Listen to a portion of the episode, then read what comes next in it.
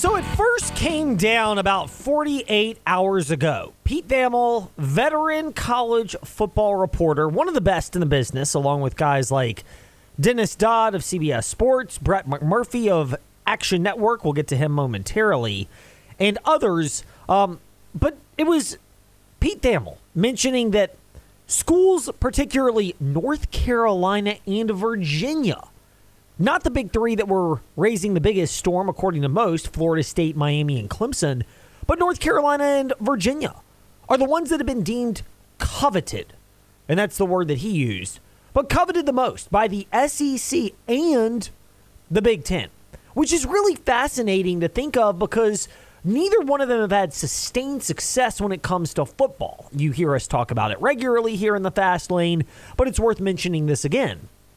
And the reason being is why in the world would those schools, to the novice person out there, or maybe even to folks like us who are pseudo experts, know enough to be dangerous, if you will, why in the world are Carolina and Virginia on the top of the wish list for those conferences? Well, for the Big Ten, it makes sense. They fit the academic profile. Sorry, SEC folks, but Big Ten traditionally is more academic minded. The whole AAU status, one of the certifications in terms of prestige for universities. Carolina and Virginia both clearly in that category. But they're also the biggest state schools in untapped regions that do have big fan bases. And that's one of the elements that comes in. Not to mention the recruiting footprint, which I think that part is overblown because, for the most part, the best talent in football in particular has left Virginia over the last decade. And in basketball, it's been transient for the better part of two to three decades, where the best players just go to the best schools and it moves around. But football has increased the pace uh, of joining that particular approach. So the reasons being, one of them is the obvious that we outlined. Carolina is the flagship school for North Carolina. Sorry, Duke, I know they're a big basketball brand, but in terms of the school that resonates with people from that area the most, it's North Carolina. Lived there for three years growing up it's a while since then, but I still maintain family and friends in that area, and they continually reemphasize that. And Virginia Tech, yes, they've had success in football, not to the level of Duke basketball, because they haven't won a championship, of course. Duke has won five. But Virginia Tech has had success in football. But they're not that same level of large state school. And where that comes into play the most, it makes sense why it's not something that may not gain a lot of attention, but inevitably why it is logical to make this presumption that, according to Pete Thamel, UNC and Virginia are coveted by Big Ten and SEC schools. Well, if you're the flagship school, you have bigger alumni bases. And if you look at the SEC and the Big Ten, traditionally, schools they've had in their conference, save for Northwestern in the Big Ten and Vanderbilt in the SEC, by and large, they are all larger state universities. Carolina and Virginia, check those boxes. They also are schools that bring you a new area. The SEC and the Big Ten do not have a footprint in Virginia and North Carolina. And yes, the most important part, of course, being dollar, dollar bills, y'all. As our guy Kenny Powers from the HBO show, or Max, or whatever they're calling it these days, uh, as he has always eloquently shared with us in the fast lane. Because the funny thing is, Brett McMurphy released the report earlier today. He of Action Network, and we had a great interview, not on this subject, but a great interview on just the overall outlook of college sports. And it's up fast lane, Ed Lane, wherever you listen to podcasts. And uh, check it out. It was a couple of weeks ago, but it's still a lot of topical and relevant information and insight. But Brett McMurphy released some interesting facts. And that is when you look at the top schools in 2020 22, in 2022, athletic department revenue, according to USA Today Sports. Ohio State was number one on the list, followed by Texas, Alabama, Michigan, and Georgia. But going further down that list, believe it or not, a couple things stand out.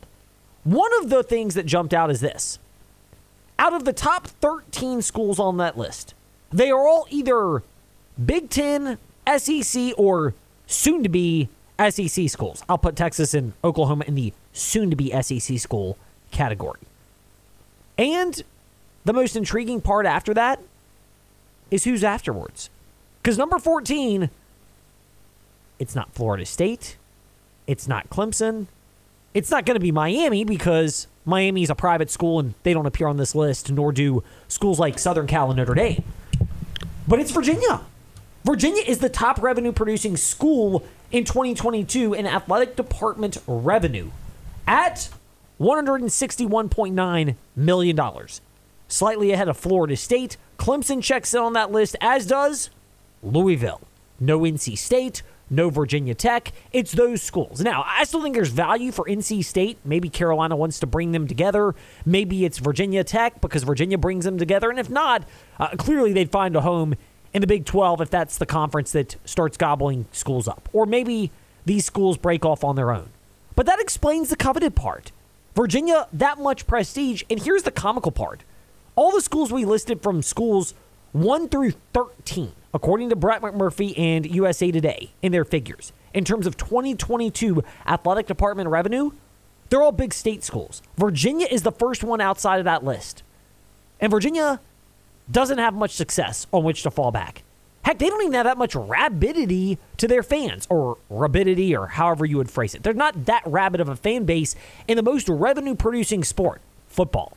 I look back at 2019, the year they finally beat Virginia Tech. The one time they've beaten Virginia Tech in the last two decades, but the year they finally beat Virginia Tech.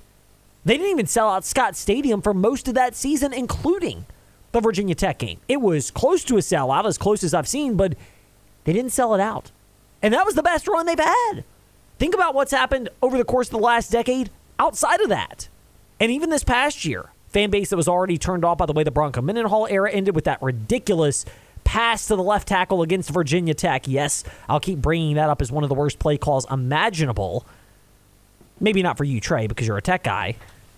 Glorious in your eyes, I would say. It was interesting. Yes, you're being as diplomatic to Virginia fans as possible because you would ideally probably do what you did when you were watching the game, which is, I would guess, laugh Yep. at the play call. But but but bigger picture takeaway. You are missing one one key part in this, I, but you can finish your point. the, the big the bigger picture takeaway is there's enough prestige to Carolina and Virginia to make them attractable. They are big enough brands, and maybe they bring NC State in the case of Carolina and Virginia Tech in the case of Virginia along because of what legislatures would want to see happen. That's not going to happen. But I think it's less likely now than ever before. I think it's more about what you can bring. Now, Uh, could I easily see a scenario where Carolina and Virginia go to the Big Ten and then the SEC wants to get in those conferences and they give Virginia Tech and NC State invites? I actually can, and the reason being is, frankly, somebody's got to lose these football games that are being played. And Virginia clearly fits that description. They're already losing in the ACC. What makes you think it would be better in the SEC or the Big Ten where the competition gets more stiff? I don't think that's the case.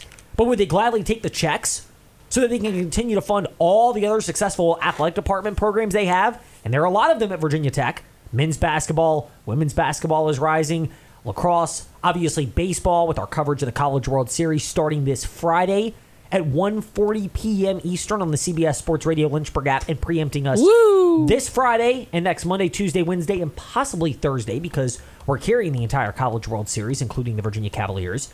But Virginia cares about those sports. That's what you do. It is literally the premise, as they say on the Cover 3 podcast, of you take the checks and take the L's. In football, I don't even think Virginia, it matters to them. It's take the checks and the L's in football so that they can win and everything else, which is kind of how things have been largely for Virginia. But by and large, that's where this thing goes, and that's why Virginia and North Carolina are coveted. Now, there apparently are other reasons, Trey, that I am not including here, so well, in. it's because they're elite academic universities, and you have to have that as a cover. Can I can I blow the whistle on this partially? Can I, I would say I buy it for That's the the. PR. It's called yeah. They're both AAU schools, which which I think Notre Dame has applied to be AAU school. So has Miami. So so to maybe get some leverage. I mean, look, I'm as much of a Miami guy as anything, but nothing about their football program over the last. I don't well, think the. SEC. You don't have to be a AAU school to be in the SEC. Just just based off of uh, the acceptance rate at some schools in the SEC. I mean, let's just call a spade a spade when it comes to the SEC. It's about winning football games and creating the best environment possible. Yeah, so like I- UVA and North Carolina just feel like Big Ten. Like if you're going to compare the two conferences, UVA does not fit in the SEC. You know, Virginia, North. Car- Virginia, and North Carolina. North Carolina maybe, but no. Virginia, the way they like to tailgate, the way the way they act, like No. All right, Trey. So here's what I'm doing while you're talking. I'm drinking water, and nobody can see this analogy, but you get the gist of it. If I'm talking about NC State, look over here for a quick second. NC State would drink their water it, like Virginia Tech would, or drink their beer or their beverage of choice, like Virginia Tech and the SEC would. They would drink it all five fingers on the glass. Meanwhile, Virginia and North Carolina are like the Big Ten schools. With the they pinkies out. have, yes, indeed, four fingers on the beverage glass, and that is the difference between the two. So, from that perspective, 100%. And, you know, I, I think if if we're drawing this up, and I get this is all hypotheticals, I understand that you know everybody's looking for ways out of the grant of rights, and nobody's found a way. And if they could have found out a way by now, they would have found a way out. But eventually, this is going to happen.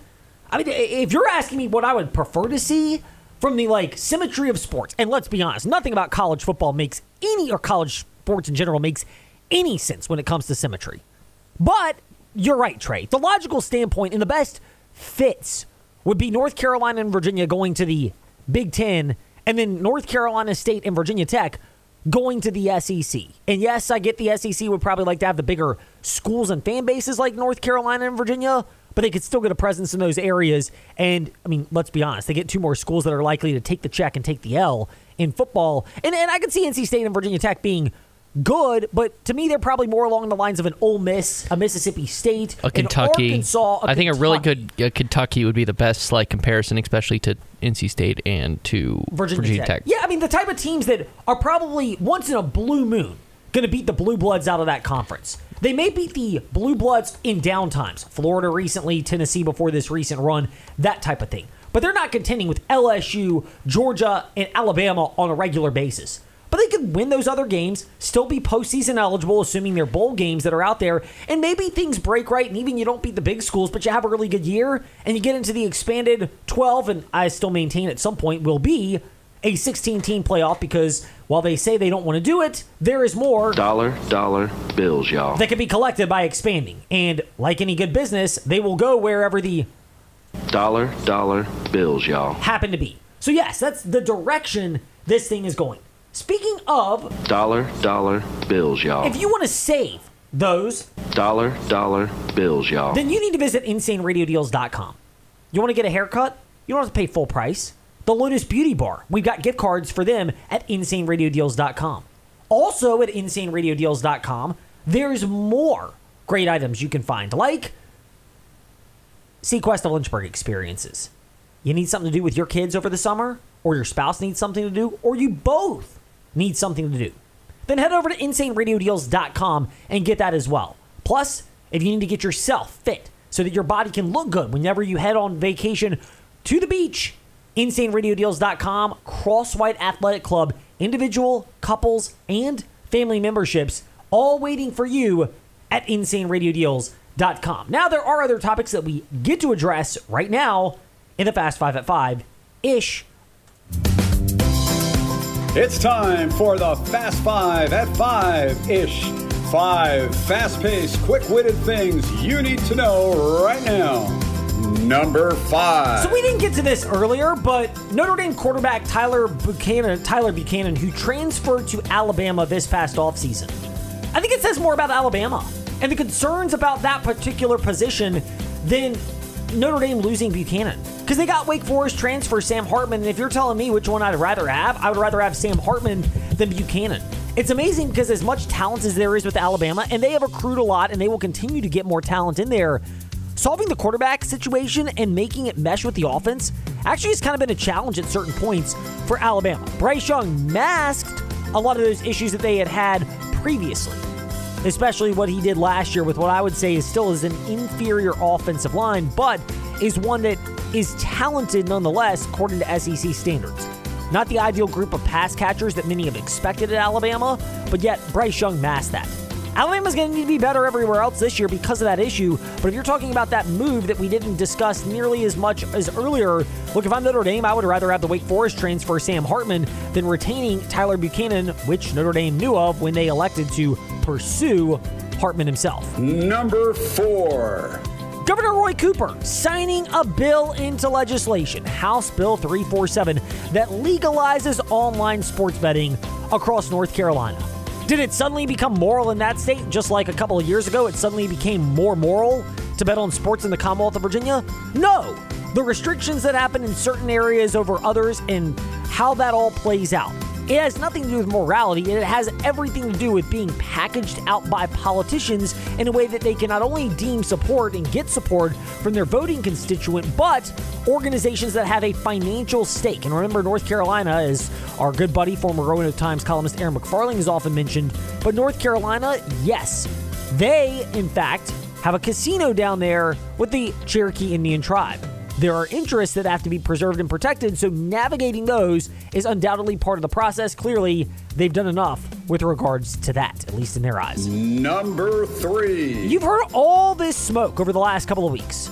DeAndre Hopkins, wide receiver, formerly of Clemson, most recently with the Cardinals and the Houston Texans before that. And Dalvin Cook, former Florida State running back, drafted by and played his entire pro career with Minnesota, signing somewhere. Here's the thing, and in certain areas, and maybe in Maryland where I'm traveling this weekend, perhaps, you can actually uh, more easily access the ways that you can figure out what's going to happen and where these guys will end up signing. Dalvin Cook, Miami's the heavy favorite. DeAndre Hopkins, Tennessee, and New England have been listed as the two biggest favorites. Here's why I would hold off on that unless you want to take a long shot flyer on someone. By and large, if those guys both want as much money as possible, and generally players do, they always care about following the money, why not wait until training camp starts? Why not see which team experiences an injury? Because it will happen. Don't want it to happen, but it's the reality of football. But which team experiences some kind of injury that can prompt that to be heightened? Where all of a sudden, if you're a team like, oh, I'll just throw this name out there, the Dallas Cowboys, and you've got Tony Pollard, but there's not much depth behind him, and you think you're ready to win now, you may not pay Dalvin Cook big money now, but if you suffer a big injury later on, absolutely that changes things. What about DeAndre Hopkins? There could be a team lurking in the weeds that, if they have an injury at wide receiver, all of a sudden finds a need for that type of player. Or younger players have not developed as quickly as possible. If I'm Hopkins and Cook, I certainly think they'll end up waiting because eventually they'll sign somewhere, but preserve the wear and tear on your body and make the smart financial decision. Number two. So, according to SBJ's Ben Fischer, that's Sports Business Journal's Ben Fischer, NFL owners have been told to reserve July 20th and August 8th as dates for possible league meetings. Why? Voila! The Washington Commanders. That might be when they finally approve the sale of the Commanders, and the NFL has already told teams to block out those particular dates. Um, you start reading the tea leaves, and when it's Sports Business Journal reporting that, it seems to indicate this saga is finally on its way to being over. We've known it's largely on its way to being over, the sale of Dan Snyder's team to Josh Harris's group, the Washington Commanders. But now, a little bit more clarity on when that could happen July 20th or August 8th, because according to Sports Business Journal, NFL owners being told by the league to block out those dates for a possible league meeting where it is expected that they would discuss and approve the sale of the Washington Commanders officially. And number one on the Fast Five at five ish. So, Gideon Davidson, the running back, top 100 recruit from LCA, Liberty Christian Academy, verbally committing today to the Clemson Tigers. So, there are a number of things about this commitment that just stand out. From a fit standpoint, uh, it makes total sense.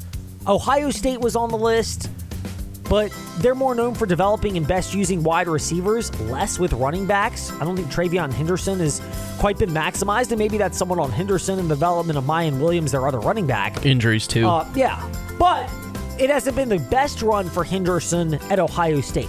Notre Dame was on his list. I understand it from a religious standpoint. I think Notre Dame does have more cachet, street appeal, if you will, with Marcus Freeman. But Harry Hiestand, who's one of their best offensive line coaches, kind of been in and out there in that particular unit, and therefore the production and the provability of Notre Dame at offensive line to pave the way for running backs has popped up. Meanwhile, Clemson, I mean, they've struggled offensively in recent years, but they have a very good history of putting out running backs into the NFL. Most notably, of course, Travis Etienne. But when you come from LCA as well, it's a faith based school, as we all know from them being in the backyard, uh, or us being in the backyard with LCA uh, being in Lynchburg. Out, out of the schools that Gideon Davidson was considering, heck, out of the schools in college football at a high level, I don't know if you're going to find many more that claim to be faith based the way that Clemson is claimed to be that way under head coach Dabo Swinney. He's open about his faith. He doesn't hide it. It's never something that's been disguised. And if that's a big element, which it clearly seems to be for Gideon Davidson and his family, Clemson makes a lot of sense. And I'll say I'll say this as well. I've seen a number, fortunately, of future Division One players and recruits. I don't know if Davidson has the most athletic upside of all of them. I mean, it's kind of hard to top Tremaine Edmunds, who just got the $72 million contract with the Chicago Bears this past offseason. But, I mean, Gideon Davidson has very good athleticism, but his vision and patience for a high school running back is phenomenal. That was the thing that jumped out and impressed me the most. Not even a senior when I saw him last year, and his ability to be patient, wait for a hole to open up, allow it to open, and then boom, shoot right through it. That was really cool to see, and something that you don't often see at that level. When you can combine that with athleticism, that's where the phrase instinctive comes into play. And to have football instincts the way Gideon Davidson does is noteworthy as well. And yes, I, I, absolutely would find a way to get to Clemson as soon as possible if I'm him, and to the league as soon as possible because the running backs are on that limited shelf life, as we've seen with Dalvin Cook being released, with the difficulty of guys like Saquon Barkley and others getting long term contract extensions, and even guys like Tony Pollard, who's an offensive weapon. The Dallas Cowboys running back all struggled to get that. Gideon Davidson. Clemson, I think, is a good fit both culturally and skill set wise, but expecting him to stick around for a long time while Etienne did it, still not the route I would advise anyone to go. And there is your Fast Five at Five ish. We'll move off of our what he said and what he meant segment regarding the NCAA president, Charlie Baker, who has been speaking up towards Congress. When we return in the fast lane, a first half overview from the first half of the NASCAR season. Bobby Labonte, Cup champion, Hall of Famer, and NASCAR on Fox analyst, will give us his overview. How many teams are legitimate championship contenders? That and more here in the Fast Lane on the CBS Sports Radio Lynchburg app and the Virginia Talk Radio Network.